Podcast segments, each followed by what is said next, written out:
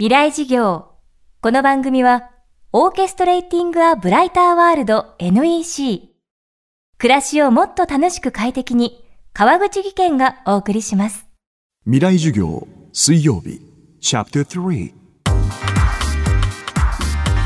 未来事業。今週の講師は、大山健さん。昨今の工場見学ブーム、土木萌え、団地萌えなどの火付け役として知られるライター、フォトグラファーです。今週は大山さんがカタカナで土木と呼ぶこの新しいカルチャーの魅力と未来について考えていきます。今、大山さんが活動の一つとして収集を続けているのがマンションの折り込みチラシに書かれたポエムのようなキャッチコピー通称マンションポエム今日はその傑作選をさらに紹介してもらいつつ分析によって見えてきた東京の今と未来に関する考察です。未来事業3時間目。テーマはマンションポエムと高度消費社会。ここ3年ほど精力的に僕はマンションポエムを集めていまして例えばねあこれいいよ「人生に南麻布という贈り物」ね。どういう贈り物がなんだと。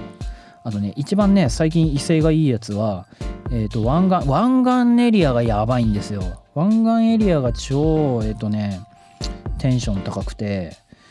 世界へ挑む東京東京はどこか私に似ているのかもしれない知らんがなと。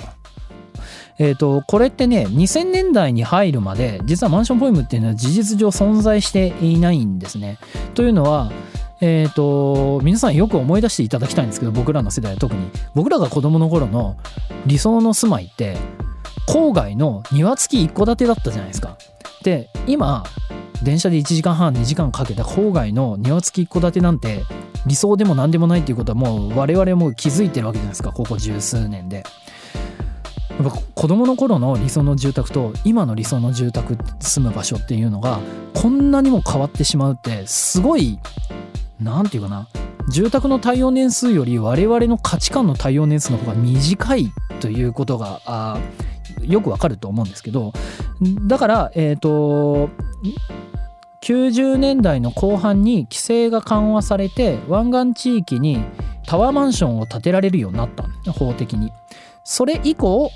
郊外の庭付き一戸建てじゃなくてあこれから都心に住むっていう方が、え、理想でありそれが東京に住むっていうことだよねっていう風に価値観がガラッと変わった。その時にそれを後押しするように現れたのがマンションポエムなので実は、えーと、例えば80年代に今我々が目にしているのはマンションポエムっていうのは少なくともこの量この質では存在していない。で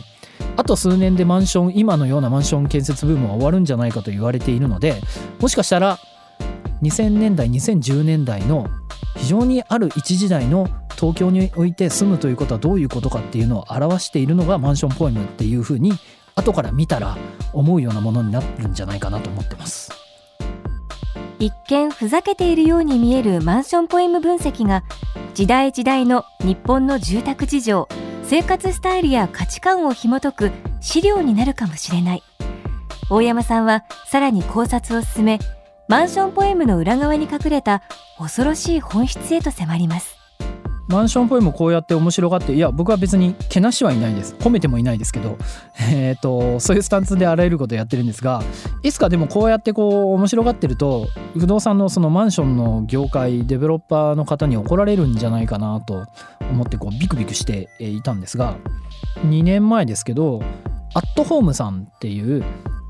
皆さんよくご存知の不動産仲介業のサービスの会社ですけどアットホームさんの方からはじめましてっていうメールが来まして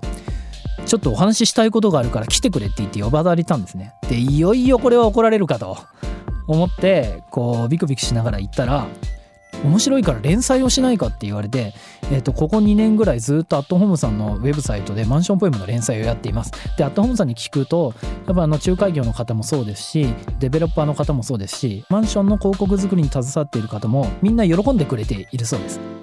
それもまたすごい面白いなと思って何が面白いかっていうと我々もこれ真剣には受け取ってないわけじゃないですか例えばね東京をいただくっていうポエムがあるんですけどもうこのマンション買ったら本当に東京いただけるのかとは誰も思わない。送り手も東京いただくって書いたけどまあこれ買ったら東京いただけますよっていうふうに進めているわけではないと。そうすると送り手も受け手も本気にしていないメッセージのやり取りしかもそれに広告費用が大金がかけられているってこれね乱熟した高度消費社会とかに言うのはこういうことかと。あのーすごく大人のやり取りですね。だからこのポエムが言っていること自体はメッセージとして伝わっていなくってこれが何を伝えれているかっていうとあこんだけ大手のディベロッパーが気合を入れて作ってますよっていうすごいこうポエムが威勢が良ければ良いほど気合の入りようが伝わるっていうメタのメッセージを伝えてるっていうねこれすごいね高度消費社会ってすごいなっていう感じですね。未来事業今日はマンションポエムと高度消費社会をテーマにライターフォトグラファーの大山健さんの講義をお届けしました。